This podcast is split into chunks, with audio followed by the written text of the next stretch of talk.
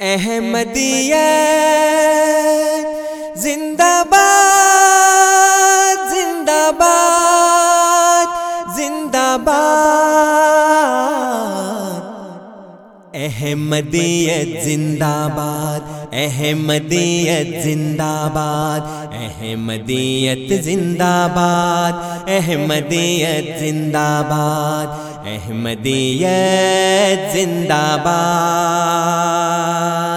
احمدیت زندہ باد احمدیت زندہ باد احمدیت زندہ باد آج چراغا ہر گھر میں ہے خوشی ہر دل میں ہے۔ نئی صدی میں ہم داخل ہیں۔ شکر خدا کا ہر دل میں ہے۔ احمدیت زندہ باد۔ احمدیت زندہ باد۔ احمدیت زندہ باد۔ احمدیت زندہ باد۔ کرتے تھے صدیوں سے جس کا وہ مہدی ہے آ چکا۔ آئے گانا اور کوئی اب آنے والا چکا۔ احمدیت زندہ باد۔ احمدیت زندہ باد احمدیت زندہ باد احمدیت زندہ باد پرچم ہم اسلام کا ہر دم دنیا میں لہرائیں گے، کانٹے چاہے لاکھ بچھا دو۔ قدم بڑھاتے جائیں گے۔ احمدیت زندہ باد۔ احمدیت زندہ باد۔ احمدیت زندہ باد۔ احمدیت زندہ باد۔ احمدیت زندہ باد احمدیت زندہ باد احمدیت زندہ باد احمدیت زندہ باد احمدیت زندہ باد احمدیت زندہ باد باد زندہ باد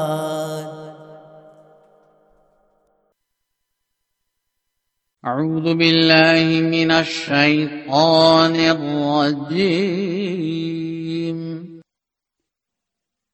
بسم اللہ الرحمن الرحیم يا أيها الذين آمنوا اجتنبوا كثيرا من الظن، إن بعض الظن إثم ولا تجسسوا ولا تجسسوا ولا يغتب بعضكم بعضا أيحب أحدكم أن يأكل لحم أخيه ميتا فكرهتموه واتقوا الله إن الله تواب رحيم يا أيها الناس إنا خلقناكم من ذكر وأنثى وجعلناكم وجعلناكم شعوبا وقبائل لتعارفوا إن أكرمكم عند الله أتقاكم إن الله عليم خبير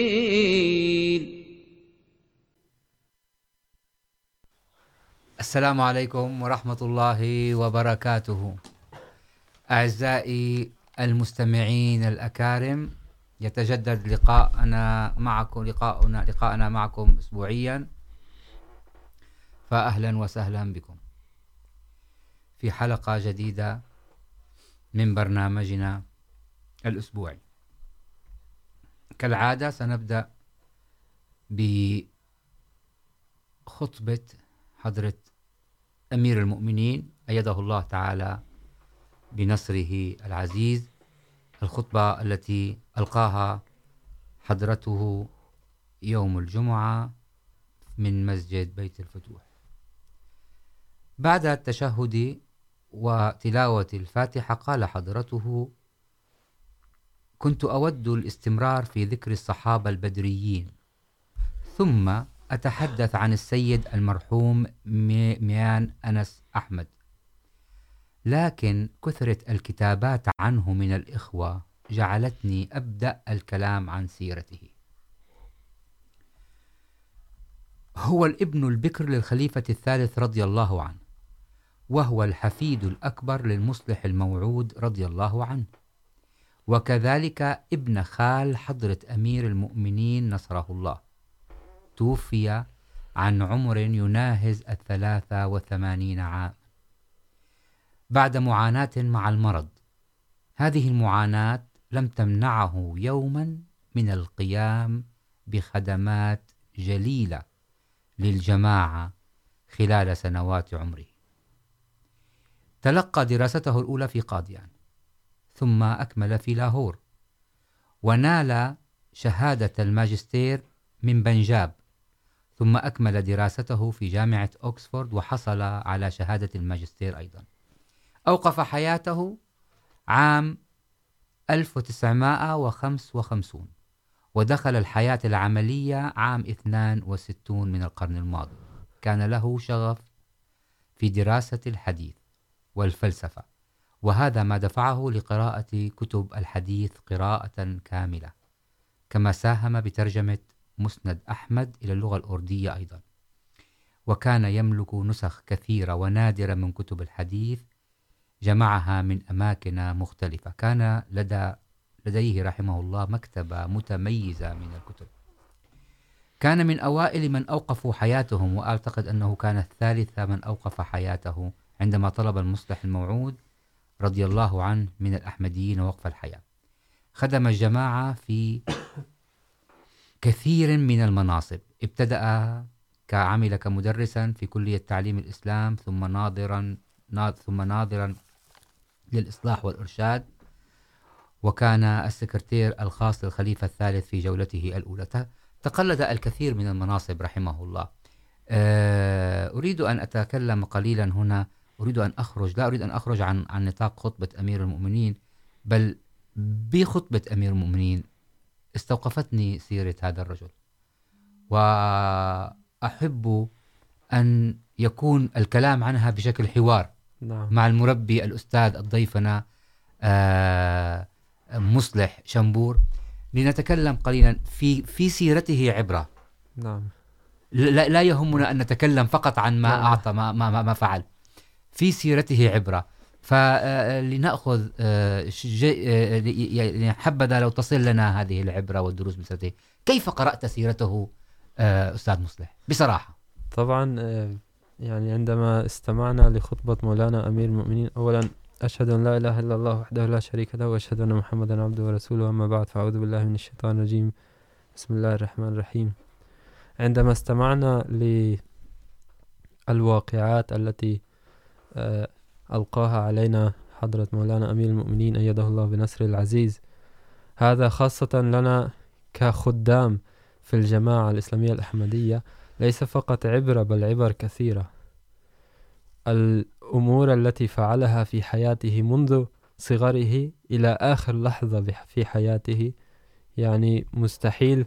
يعني أنا إذا الكثير من الأشخاص إذا ينظرون إلى أنفسهم شخصيا سيبدو لهم أنه من المستحيل أن يقلدوه. فعلى سبيل المثال قال مولانا أمير المؤمنين أيد الله بنصر العزيز أنه أنهى قراءة كتب المسيح الموعود عليه السلام كلها وهو في السادس عشر أو الخامس عشر من عمره. فمن فمنا من يصل إلى الثلاثين والأربعين عمره لم يقرأ نصف الكتب.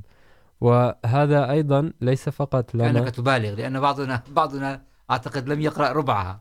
ربما نعم, نعم. لكن هنا أيضا يوجد فيها بالنسبة لنا للأحمديين هذه أسوة جيدة وعبرة جميلة. وعندما يذكر مولانا أمير المؤمنين أمور مثل هذه هو يقصد فيها أن يحث الأفراد الجماعة أن يفعلوا كذلك. فهذا أيضا في طريقة أخرى رد على المعترضين الذين يقولون أن الجماعة الإسلامية الأحمدية وأفراد الجماعة الإسلامية الأحمدية لا يقرؤون كتبهم. إنما على العكس، مولانا أمير المؤمنين دائما يحث الأحمديين على أن يقرأوا الكتب. هناك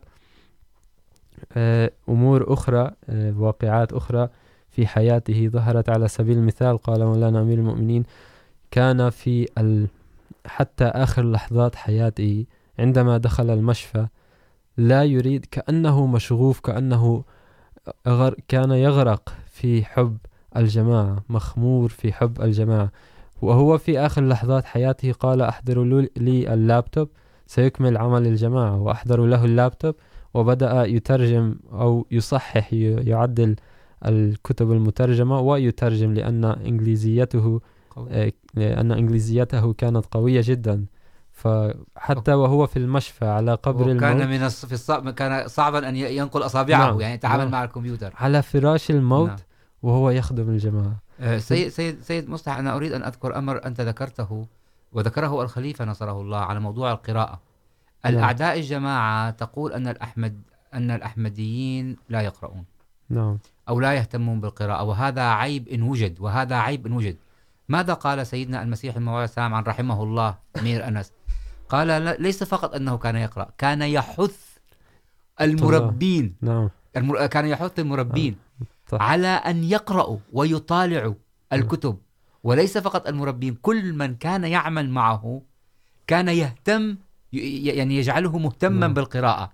فهذا هذا هو أمر القرآن هذا هو أمر الرسول صلى الله عليه وسلم. طبعا. بل هنا أنت ذكرتني في ميزة أخرى قد ذكرها ويمكن أن أقول نسبة للحديث أنا أحسده في هذا المجال، لأنه أيضا قال أن كل ما كان يأتي عنده إلى مكتبه أفراد من الجماعة كان دائما يشاركهم في العلم ويعطيهم بعض الأمور الدينية، درسا عن بعض الأمور الدينية.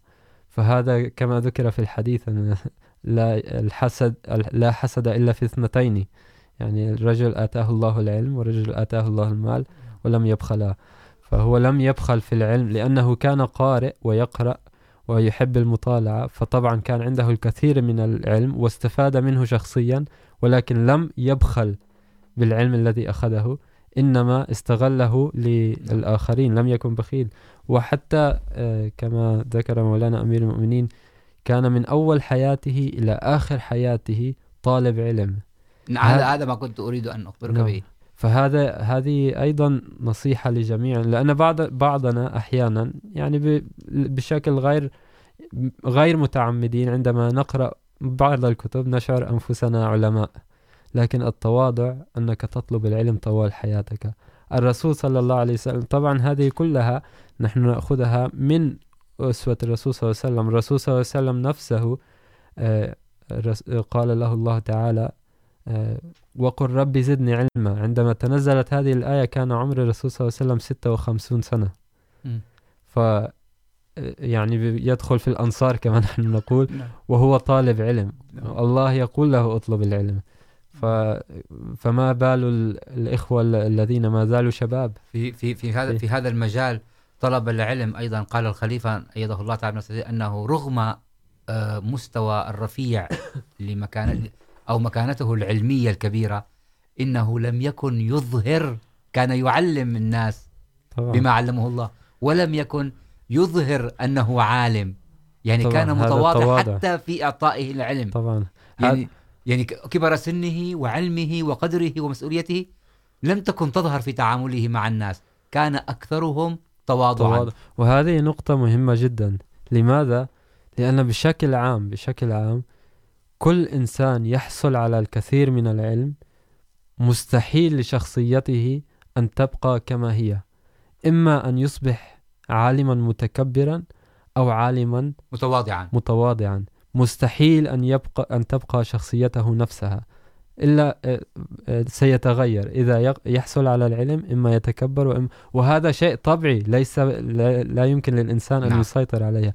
وهناك أيضا شعر ذكرتني في شعر في هذا الأمر يقول كم عالما كم عالما عالما متكبرا ستر التكبر علمه وكم عالي وكم جاهل متواضع. ستر التواضع جهله.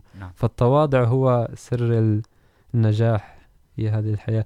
وهناك أيضا واقعة جميلة كان قد ذكرها مولانا أمير المؤمنين. في الخطاب ولنا عبرة في عبرة فيها وهي من تعاليم الإسلام أن عندما الإنسان ينصح نصيحة عليه أن ينظر أولا إلى نفسه إلى ذاته وإلى أهله أيضا.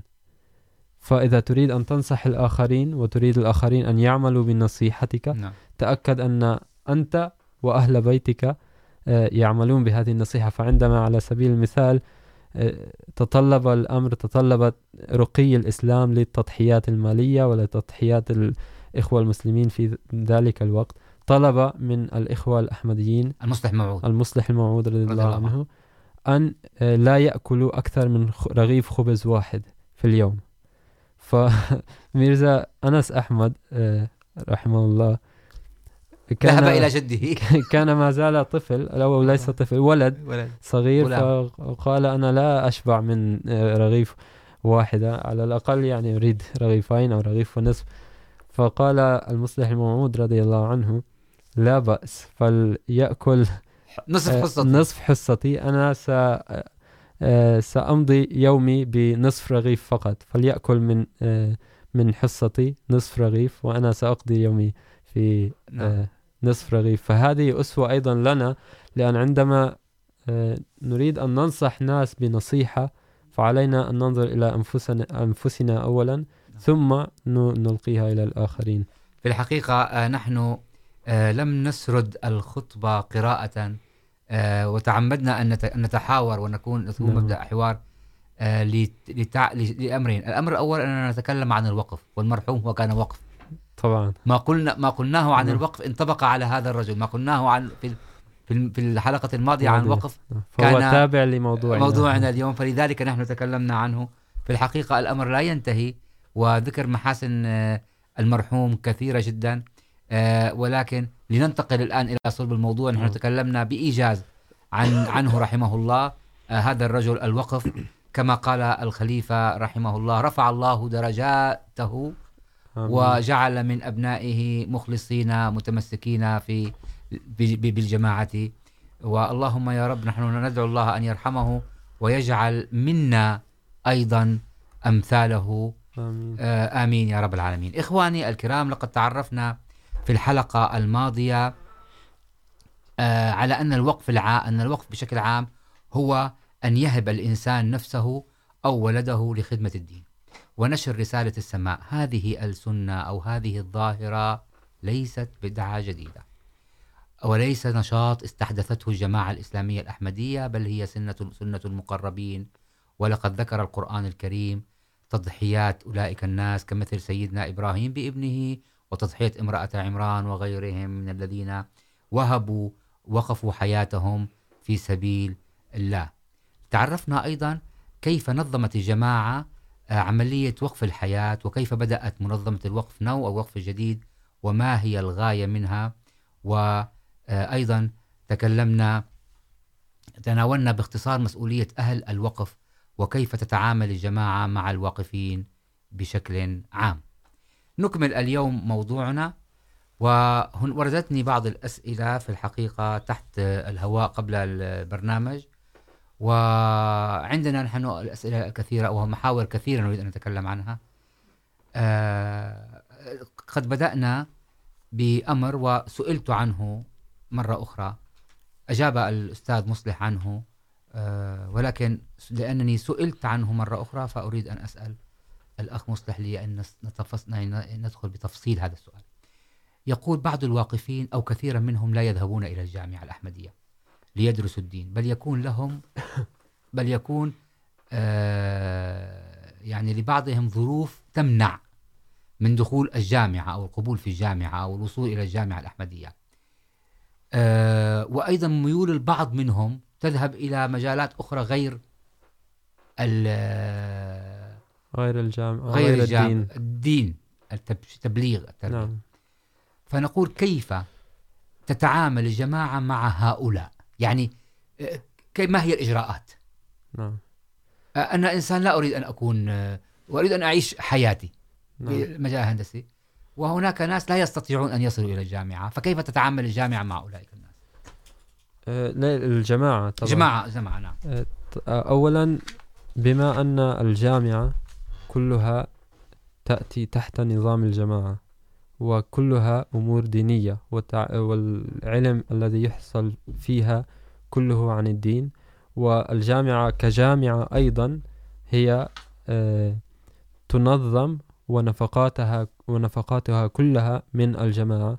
لذا الذين يأتون إلى الجامعة كلهم نفقاتهم، يعني مكان سكنهم وأكلهم وشربهم خلال السبع سنوات يكون على الجماعة، لا أكثر.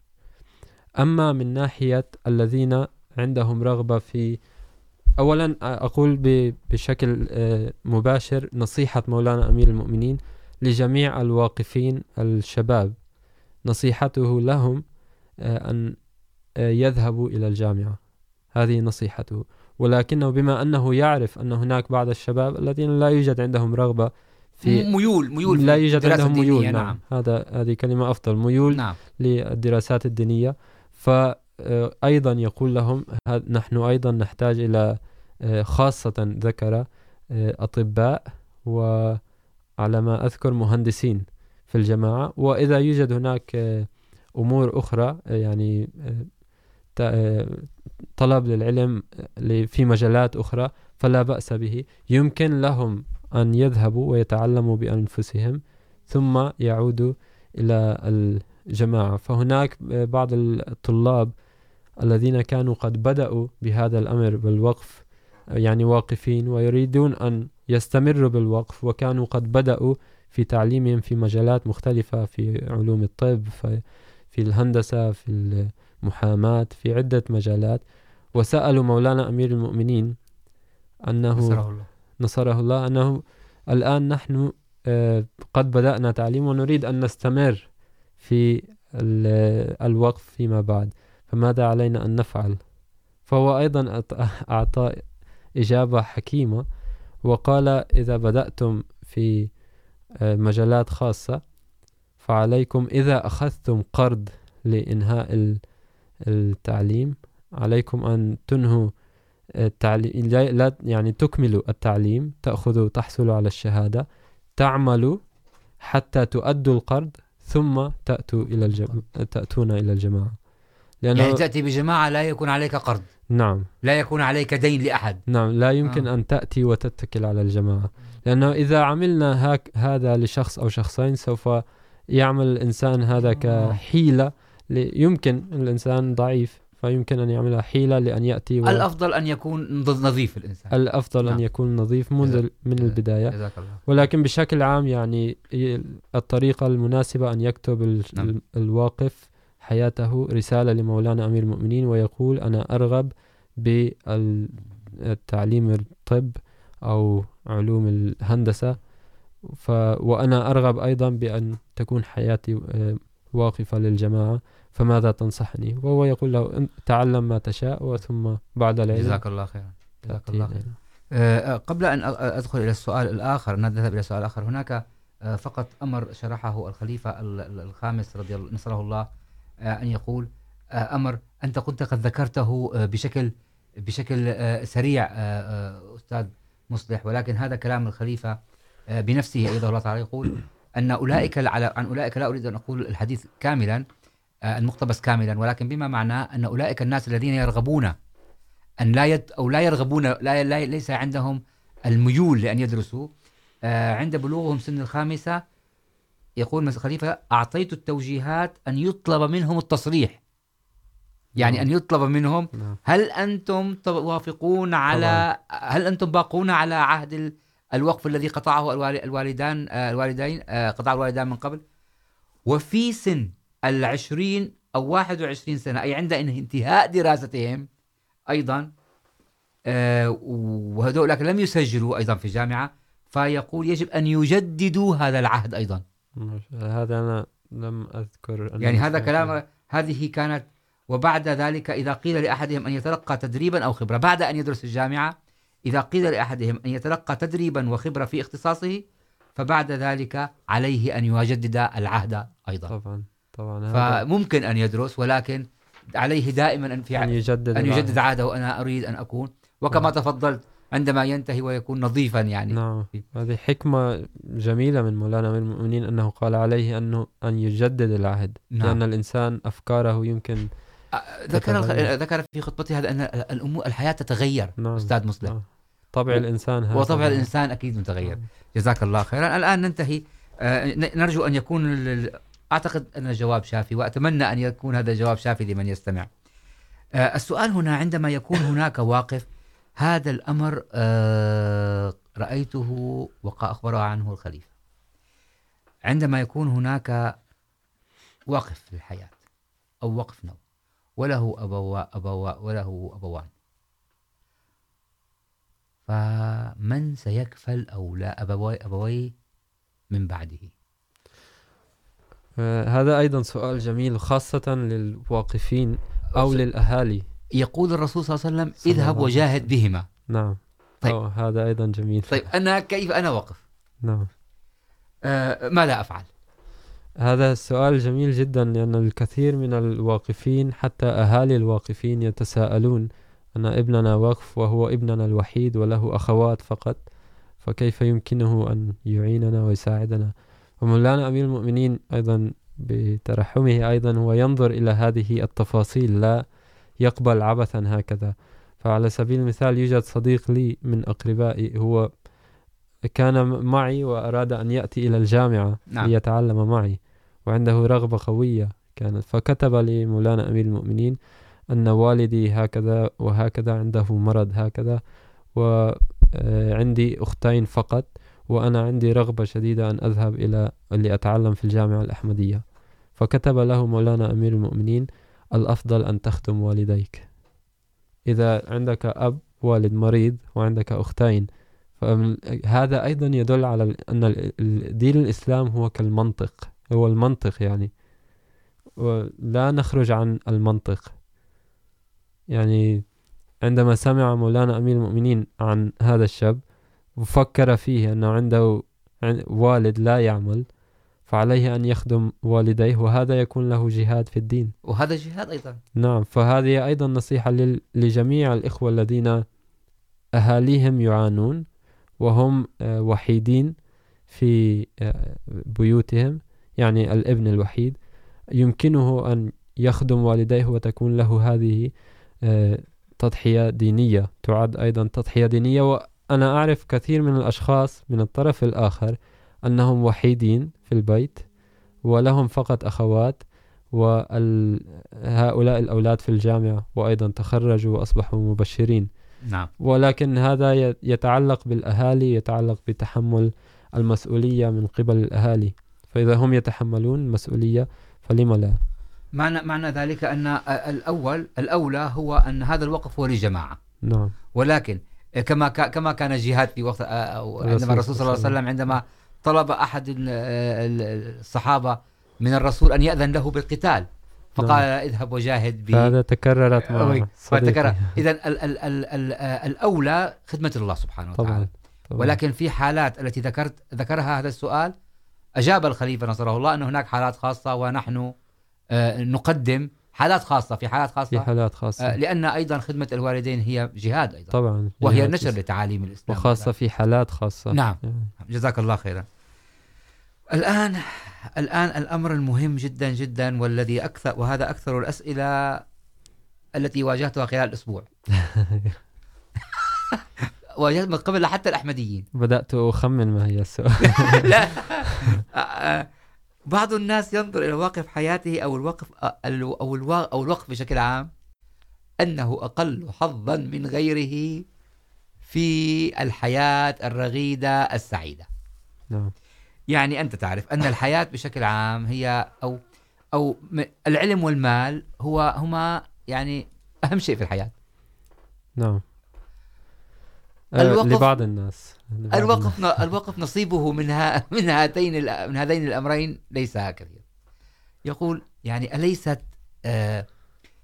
تضحية كبيرة أو أليس آه آه، يعني جهاد أن يكون الإنسان وقف أن يحرم نفسه. أوكي يا أخي يحرم نفسه طب يحرم أهله وأسرته من هذه المتاع فماذا نقول؟ طبعا. وقد قلنا سابقا أن الجهاد ال- الوقف كان يعني. نعم لنقسم لأن هذا السؤال هو وسيع لنقسمه إلى قسمين نعم. لأنك ذكرت أهله أيضا فهذا نعم. أصبح قسم كبير يتعلق بالأهل نعم أما بالنسبة للشخص نفسه الذي الذي يق- يقف حياته يهب حياته للجماعة ويتخلى عن الأمور الدنيوية يوجد هناك الكثير من التضحيات ولا طبعا لا أتفق مع أن أهم شيء في هذه الحياة المال. طبعا لأغلب الناس في نظر أعين الناس هذا نعم صحيح. نعم. ال- المال والعلم. ف بالنسبة للذي يقف يهب حياته للجماعة يجب أن يمتلك من دون هاتين الصفتين مستحيل له أن يكمل وقفه يمكن أن يترك وقفه. الصفة الأولى هي هما من صفات الرسول صلى الله عليه وسلم. الصفة الأولى أن يكون ظلوم. ظالم لنفسه ببعض الأمور، سوف أشرح ما معنى ظالم. وأن يكون، والصفة الثانية أن يكون جهول، جاهل. من دون هاتين الصفتين سوف أشرح ما أقصد بهاتين الصفتين. من دون هاتين الصفتين مستحيل أو يصعب عليه أو ربما يمرض نفسانيا إن يكمل في وقف حياته، خاصة في مجال التبشير والتربية. الجهل والظلم التي اللذان الكلمتان التي اللتان ذكرتهما هم- هما عن الرسول صلى الله عليه وسلم فحملها الإنسان إنه كان ظلوما إنه جهولا. كان ظلوما جهولا. ظلوم أول لنفسه لأنه سيتحمل مسؤوليات كبيرة التي ستصعب على نفسه أن تتحملها. فهو يعني سيحرم نفسه. سيح لا, لا, لا يحرم نفسه. لا يمكن أن نقول يحرم نفسه. سيثقل على نفسه لوجه الله تعالى. ولكن لا نقول أنه طبعا كما قال الله عز وجل لا يكلف الله إلا وسعها. هو سي... سيضع في نفسه الحد الأقصى. يعني سيضع كل ما بوسعه في على هذه النفس لتتحمل خدمات دينية. فسوف يظلم نفسه. وفي نفس الوقت لأنه يعمل هذا العمل الناس، أغلب الناس لن يقدروا هذا، ولن، أو ربما طبعا وفطريا لن يروا ما هي تضحيات هذا الشخص، فعليه أن يتجاهل. الناس يقولون ماذا سيقولون؟ أو مش هذا المبشر الداعية، ماذا يفعل؟ يأتي ويجلس في مكتبه كل يوم، ويذهب وي... ويأكل ويرجع إلى بيته. فلا يعمل شيء، لا يرونه يعمل شيء. الناس هكذا يرون. لا يرون أنه يضحي، لا يرون لا ينظرون بعمق إلى تضحياته. وعندما أيضا يسمع هذه ال... يعني طبعا هي تؤلمه أن يسمع أن أن بعدما ترك أهله ترك الدنيا وما فيها، ترك، تخلى عن ملذات الدنيا، تخلى عن ملذ أهواءه النفسية، أنه عنده أيضا رغبات لا يمكنه أن يحققها. ويأتي فوق كل هذا الناس يقولون ماذا يفعل هذا؟ يأكل ويشرب وينام ويأتي إلى المكتب ويلبس جديد ما شاء الله. في هذا اليوم لبس جاكيت غالي في هذا هذا كل ما يرونه الناس. هذه هنا نحتاج إلى صفة الجهول.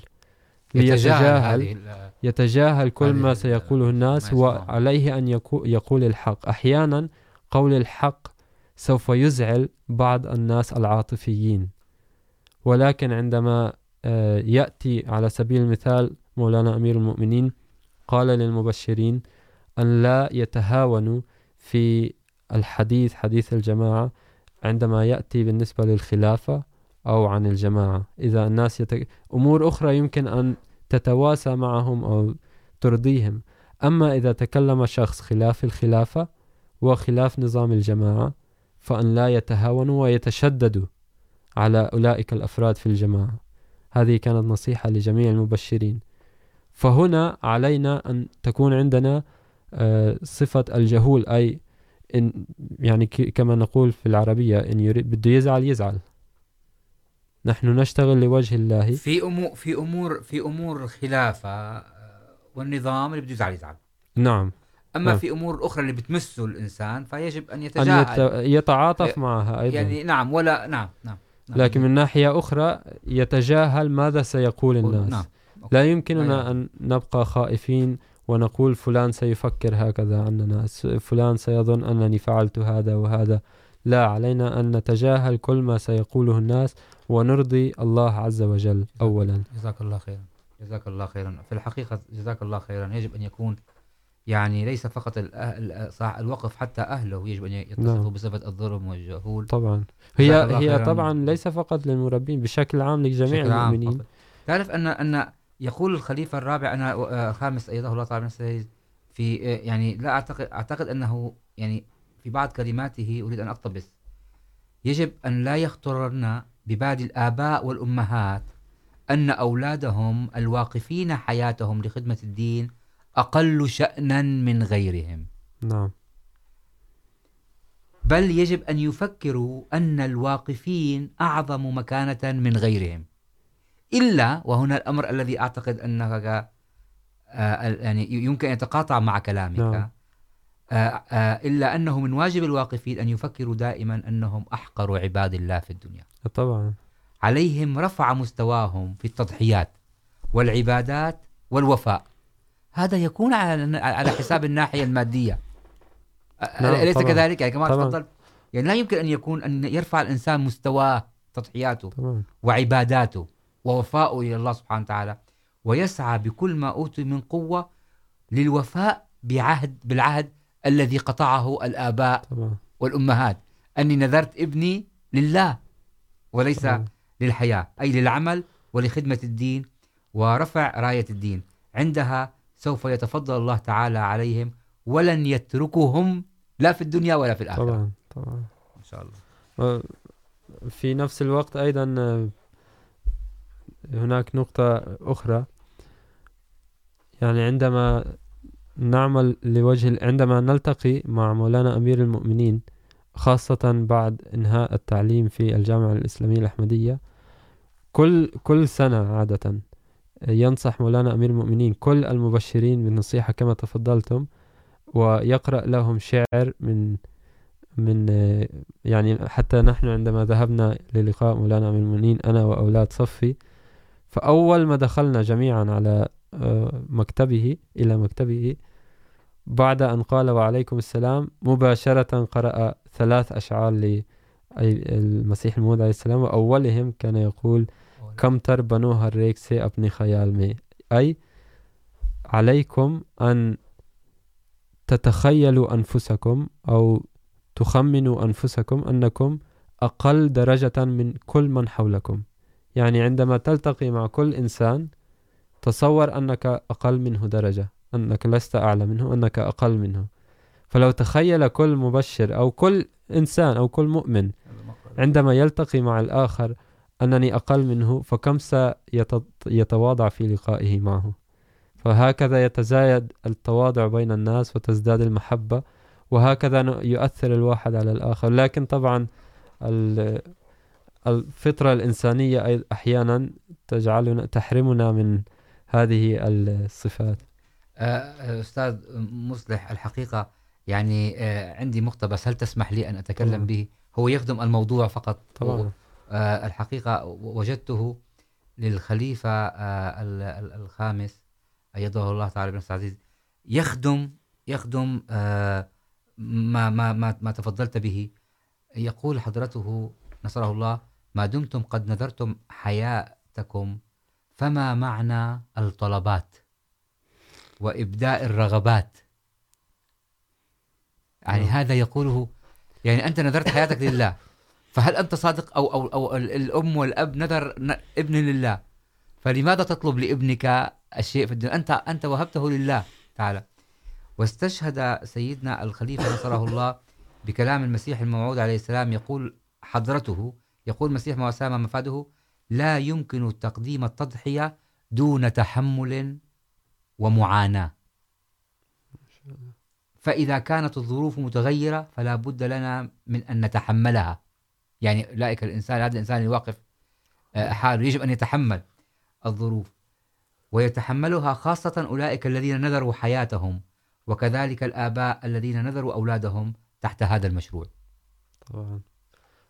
وهذا ما أيضا يمر به الكثير من الواقفين ليس فقط طلاب الجامعة وليس فقط الواقفين عفوا المربين بل جميع الواقفين خاصة لأن مولانا أمير المؤمنين نصح جميع الواقفين كما ذكرتم أن لماذا الطلبات؟ نصحهم بنصيحة وكل من يجربها سوف يشعر بالحكمة من هذا الطلب. وقال مولانا أمير المؤمنين أن على طلاب الجامعة وجميع الواقفين أنه إذا احتاجوا إلى شيء أن لا يطلبوا من أحد، حتى من أهاليهم. طبعا إذا أحد عرض عليك هدية حتى لو كان أبوك يمكن أن تقبل هدية. أما أنك تطلب فحتى لو كان أهل، حتى لو كان أهلك أغنياء، عليك أن تتجنب أن تطلب منهم أي مساعدة، سواء كان لشراء، شنطة أو لشراء، بطاقة للسفر أو أي كان الغرض.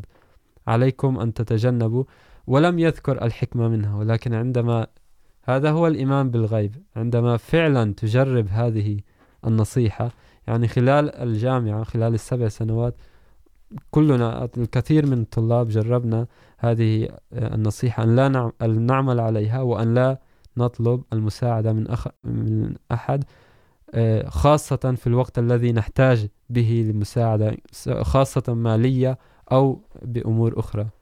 على سبيل المثال أو في الجامعة الذي ينهي سبع سنوات يقال له شاهد.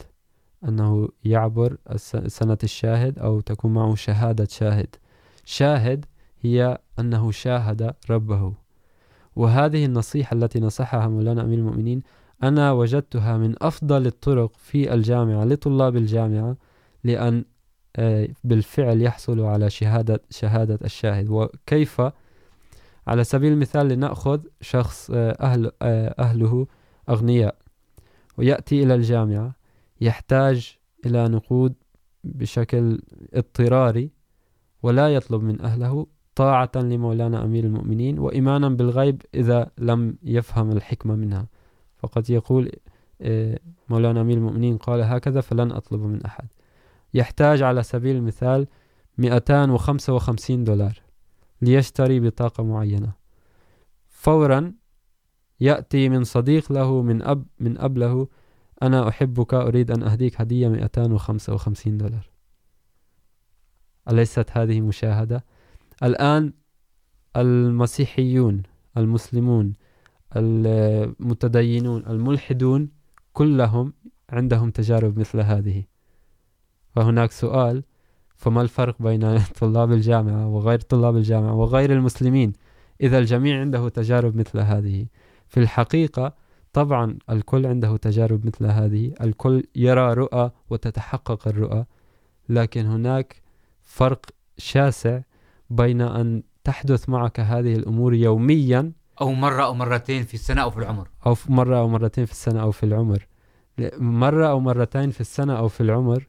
هذا تحدث من الله تعالى لجم... لأن الله رب العالمين ليس رب الأحمديين ولا المسلمين. نعم. فهو يطعم أو يحاول يذوق يتجلى الله لعباده بكل الصور كي ولكل يحاول العباد. نعم لأنه يريد أن, أن يقربهم أن إليه. يقربهم إليه فبالنسبة لطلاب الجامعة عليهم أن يمارسوا هذا مرارا كي يروا الله تعالى وخاصة كل من أراد أن يتقرب من الله تعالى وهذا ليس فقط يعني في نهاية المطاف أنا وجدته أن ليس أنه ليس فقط حكم من مولانا أمير المؤمنين بل من الله تعالى وذكر في القرآن لأن الله تعالى قد مدح أولئك الذين للفقراء الذين أحسروا في سبيل الله.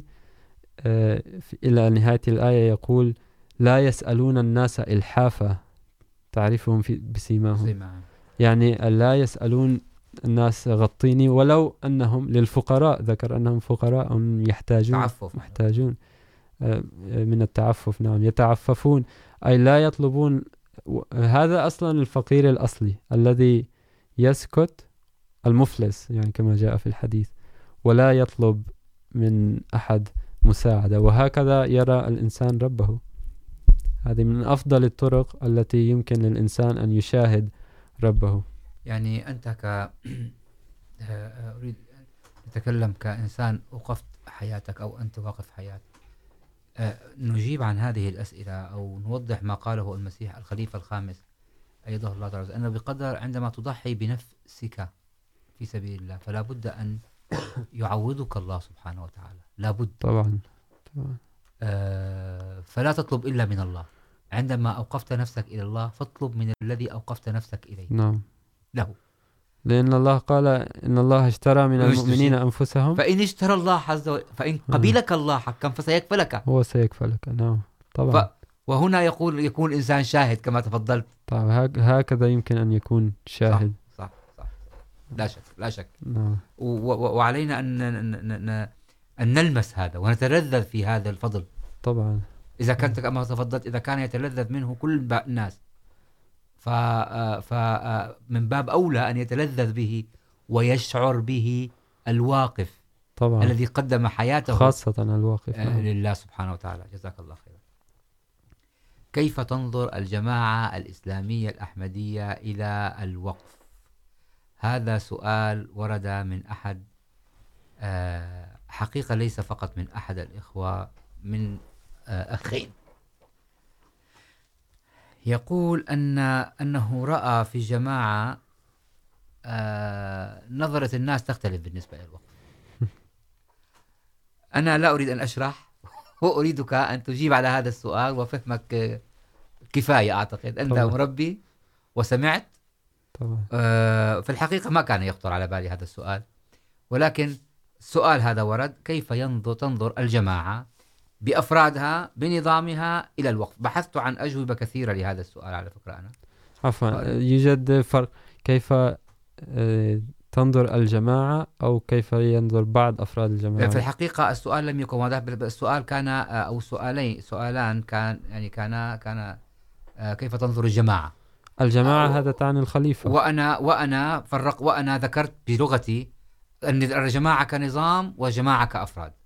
نعم السؤال نعم. كان جماعة وأنا بلغتي فكلا. قسمت قسمت هذا السؤال بالنسبة للجماعة طبعا فأرجو أن نعم.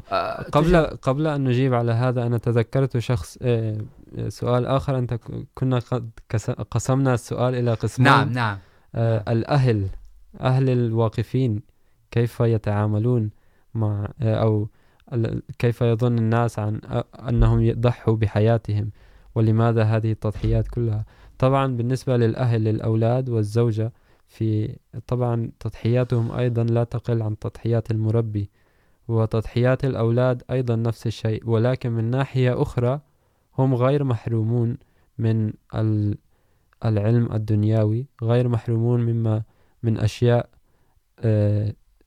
مفتوحة أو محظوظ بها الآخرون، لأن أيضا أولاد الواقفين، الواقفات يحق لهم أن يختاروا ما بودهم في في حياتهم. يحق لهم أن يذهبوا في مجال التعليم الذي يرغبون به. فلا يوجد هنا أي ضبط عليهم.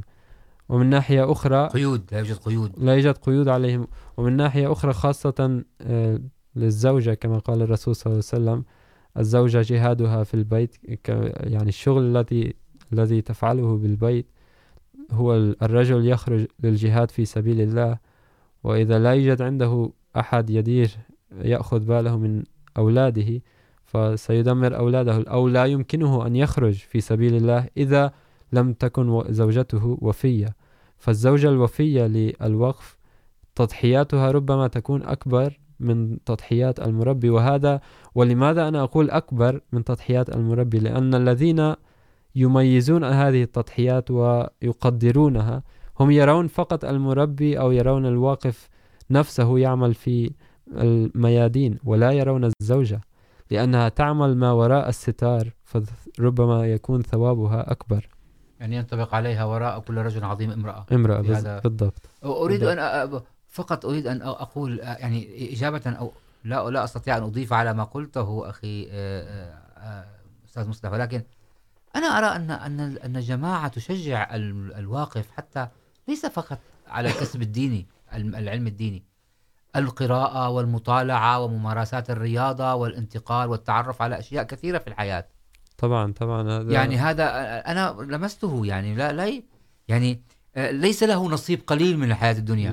بالعكس. ممكن الحياة المالية المادية يعني لا يعيش في بذخ ممكن ولكن ولكن الجماعة تدفع طبعا ال- المربي على التعرف على الأشياء بل تساعد المربي تساعد أيضا نعم. على أليس كذلك؟ أليس هذا طبعا صحيحا؟ اصلا رغبه الخلفاء ان يكون المربين في درجه انه اذا تكلم معهم طبيب يكون طبيبا ليشعر ان المربي هو ايضا طبيب اذا تكلم معه مهندس ليشعر ان المربي هو ايضا مهندس اذا تكلم معهم طباخ ليشعر انه طباخ ميكانيكي ليشعر انه ميكانيكي اي انه عل- عليه ان يح- يحيط بجميع انواع العلم وياخذ ويكون طبيب ويكون مهندس ويكون وتسهل الجماعة لمثل هذه الأمور. وتسهل واحيانا تخصص يعني ترسل الى جامع بعد السبع سنوات تعليم ترسل الى جامعات اخرى في كندا او في مجالات اخرى ليخصصوا بعض الناس في دراسات اخرى نعم. فنعود الى السؤال سؤال نعم كيف تنظر كيف ينظر بعض يا الناس جماعة فأرجو يعني ليت عندنا وقت أطول ولكن تفضل. نعم، استرسل ال- ال- الكرة في ملعبك. يمكن الآن. ان نختصر بعض ال- بعضا من هذا السؤال. فطبعا هناك اناس المختلفون في في الحياة وفي الجماعة عندنا طبعا. وهي أنه بعض الناس عندهم طبائع وفطريات مختلفة. بعض الناس طبائعهم تنقيدية. نقد. النقد نعم, نعم. ينقدون ينقدون نعم. نقادين. يعني إذا يروا أي خطأ يريدون أن يذكرونه. ليس بوسعهم أن يسيطروا على مشاعرهم.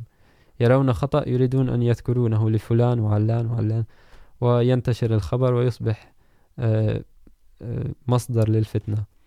فهذا طبعا خطأ ولو أنهم يفعلونه ب- حسن نية. بحسن نية. وبعض الناس ينظرون للمربين بهذه النظرة. طبعا لنذكر أول أفضل الناس.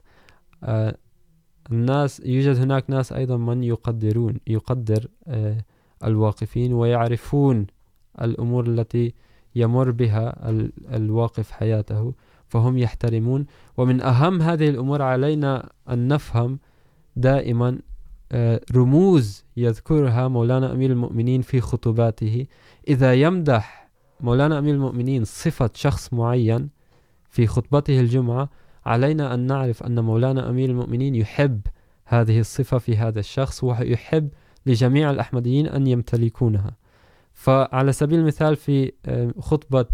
المرحو السابقة المرحوم أنس رحمه. الله ميرزا أنس صاحب قال عنه مولانا أمير المؤمنين أن له صفة ميزة جميلة جدا أنه كان يحترم جميع المربيين. كان يحترم جميع المربيين ومدح صفته هذه. فعلينا أن ننظر دائما إلى رغبات مولانا أمير المؤمنين. وطبعا هو المرحوم أنس وأيضا مولانا أمير المؤمنين يعرف أن المربي، أن المربيين أيضا يخطئون وأن كل مربي هو إنسان أيضا والإنسان يخطئ. لكن رغم ذلك لما أنهم ضحوا بحياتهم على كل أحمدي أن يرغب بما يرغب فيه مولانا أمير المؤمنين. لأن نحن نؤمن بأن الخلافة هي طبعا تتأسى بأسوة الرسول صلى الله عليه وسلم وتتبع أحكام الله تعالى. فعلينا أن نرغب بما يرغب به مولانا أمير المؤمنين. لكن كما أعود وأذكر هناك طبائع نقادين. فعلى أذكر مثال مثال صغير بسيط. وصلت لدرجة للنقادين الذين ينتقدون. طبعا لنتذكر أن دائما الذي ينتقد كثيرا يوجد منهم مخلصون أيضا، ولكن بشكل عام الذي ينتقد يهلك في نهاية المطاف، الذي يكثر في التنقيد. كان، وصلت إلى درجة أن اشترأ بعض الإخوة أن يكتبوا لحضرة المصلح الموعود رضي الله عنه. يعني أنت ماذا تفعل؟ ما يعني لا نراك تذهب إلى مكتب وهذا هو، لا تفعل شيء. يعني أولا السؤال يدل على قلة الإيمان، على قلة التقوى. سؤال مثل هذا. فتواضع المصلح الموعود رضي الله عنه لم يصرخ عليهم أو لم يقل لهم شيء، سواء رد على جوابهم. حسنا سألت سألني، كتب بل قالها في خطبة لجميع الناس. سألني بعض الأشخاص يظنون أنني أضيع وقت ماذا أفعل؟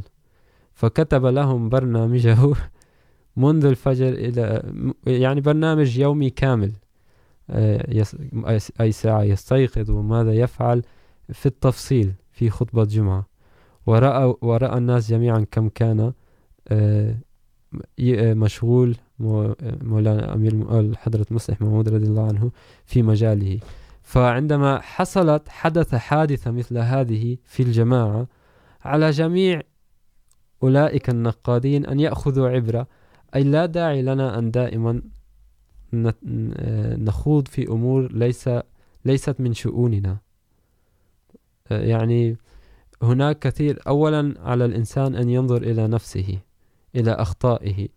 مولانا أمير المؤمنين أيد الله تعالى بنصر العزيز، ذكر في إحدى خطباته الجمعة وقال على كل أحمدي أن يمدح الآخرين بدلا من أن ينتقد السلبيات في الآخرين، يمدح إيجابيات بعضنا البعض بدلا من أن ينتقد سلبيات بعضنا البعض.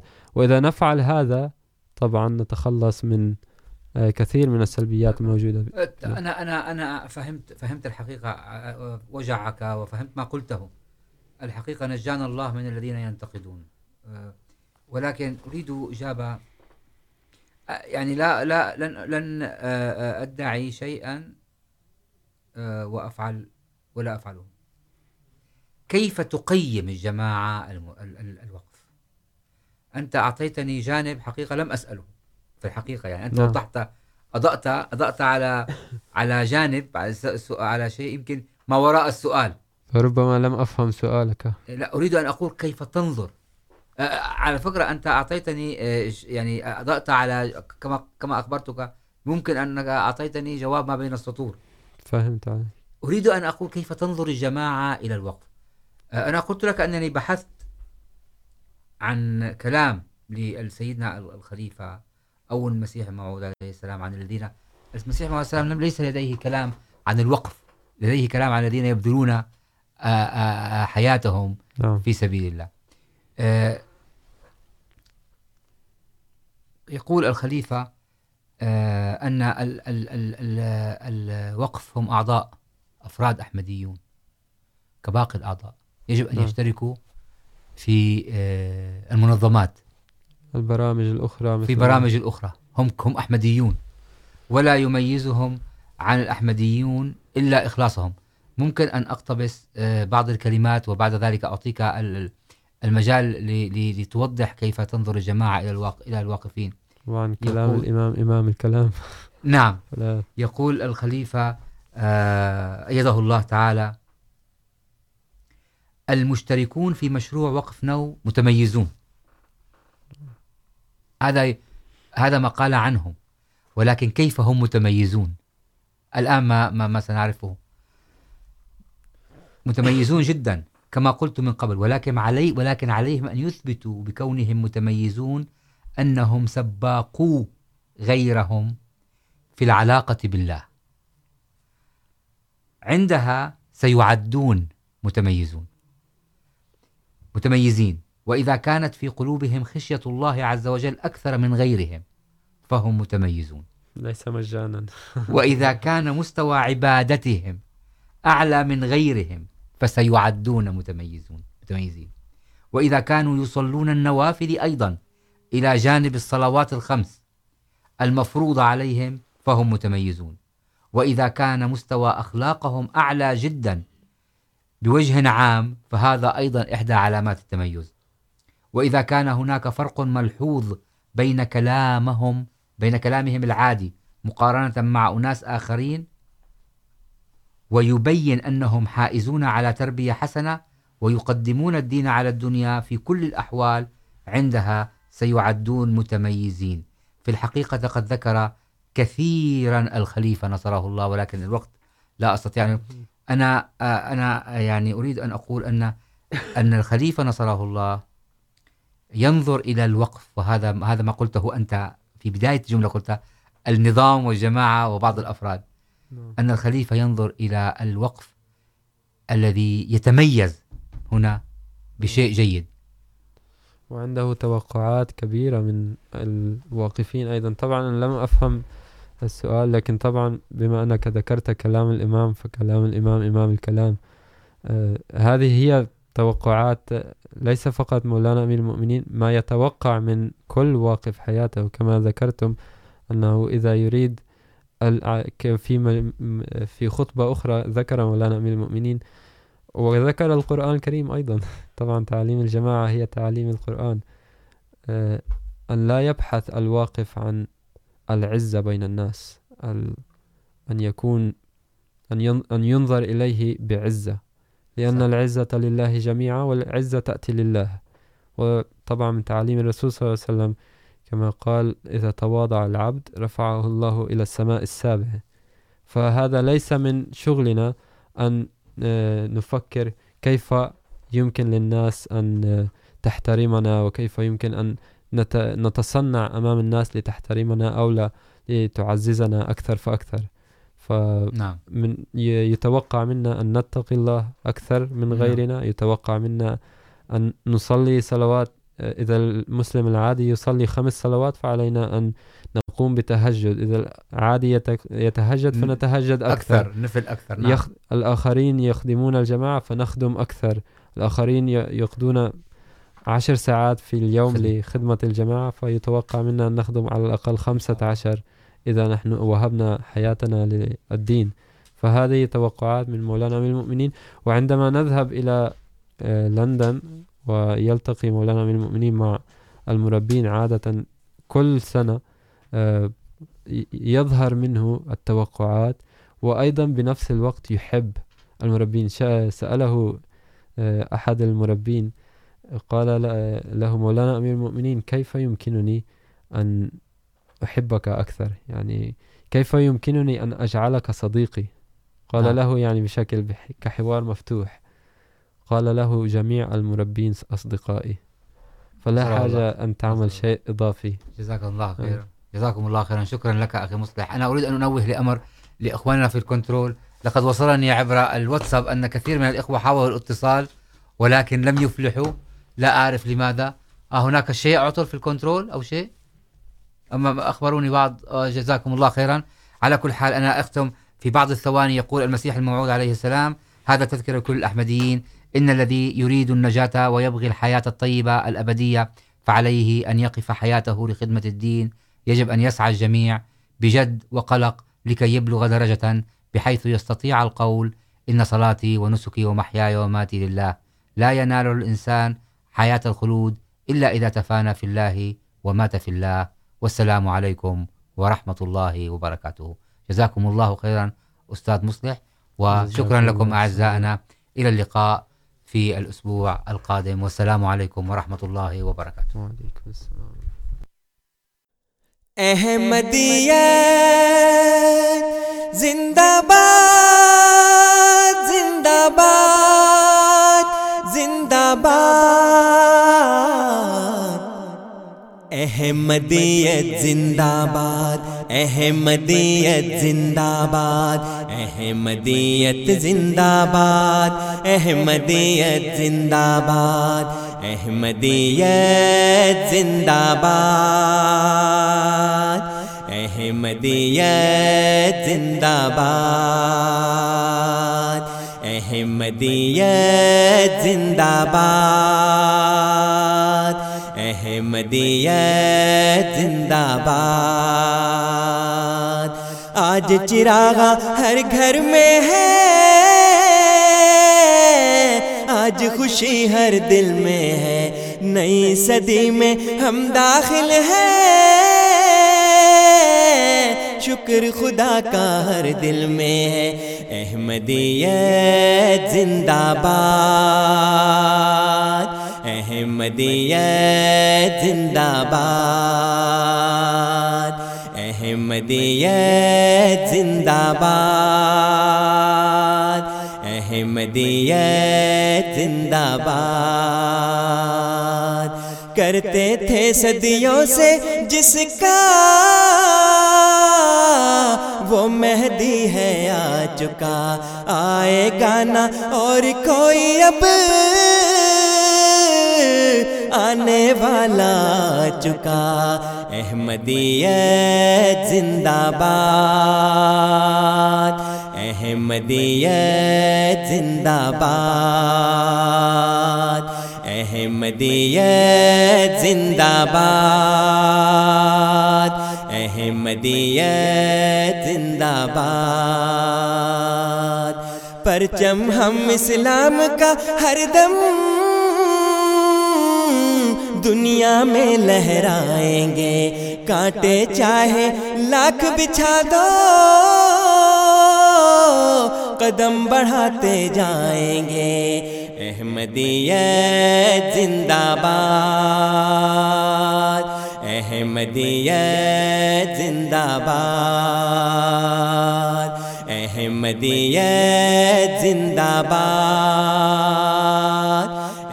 احمدیت زندہ باد احمدیت زندہ باد احمدیت زندہ باد احمدیت زندہ باد احمدیت زندہ باد احمدیت زندہ باد احمدیت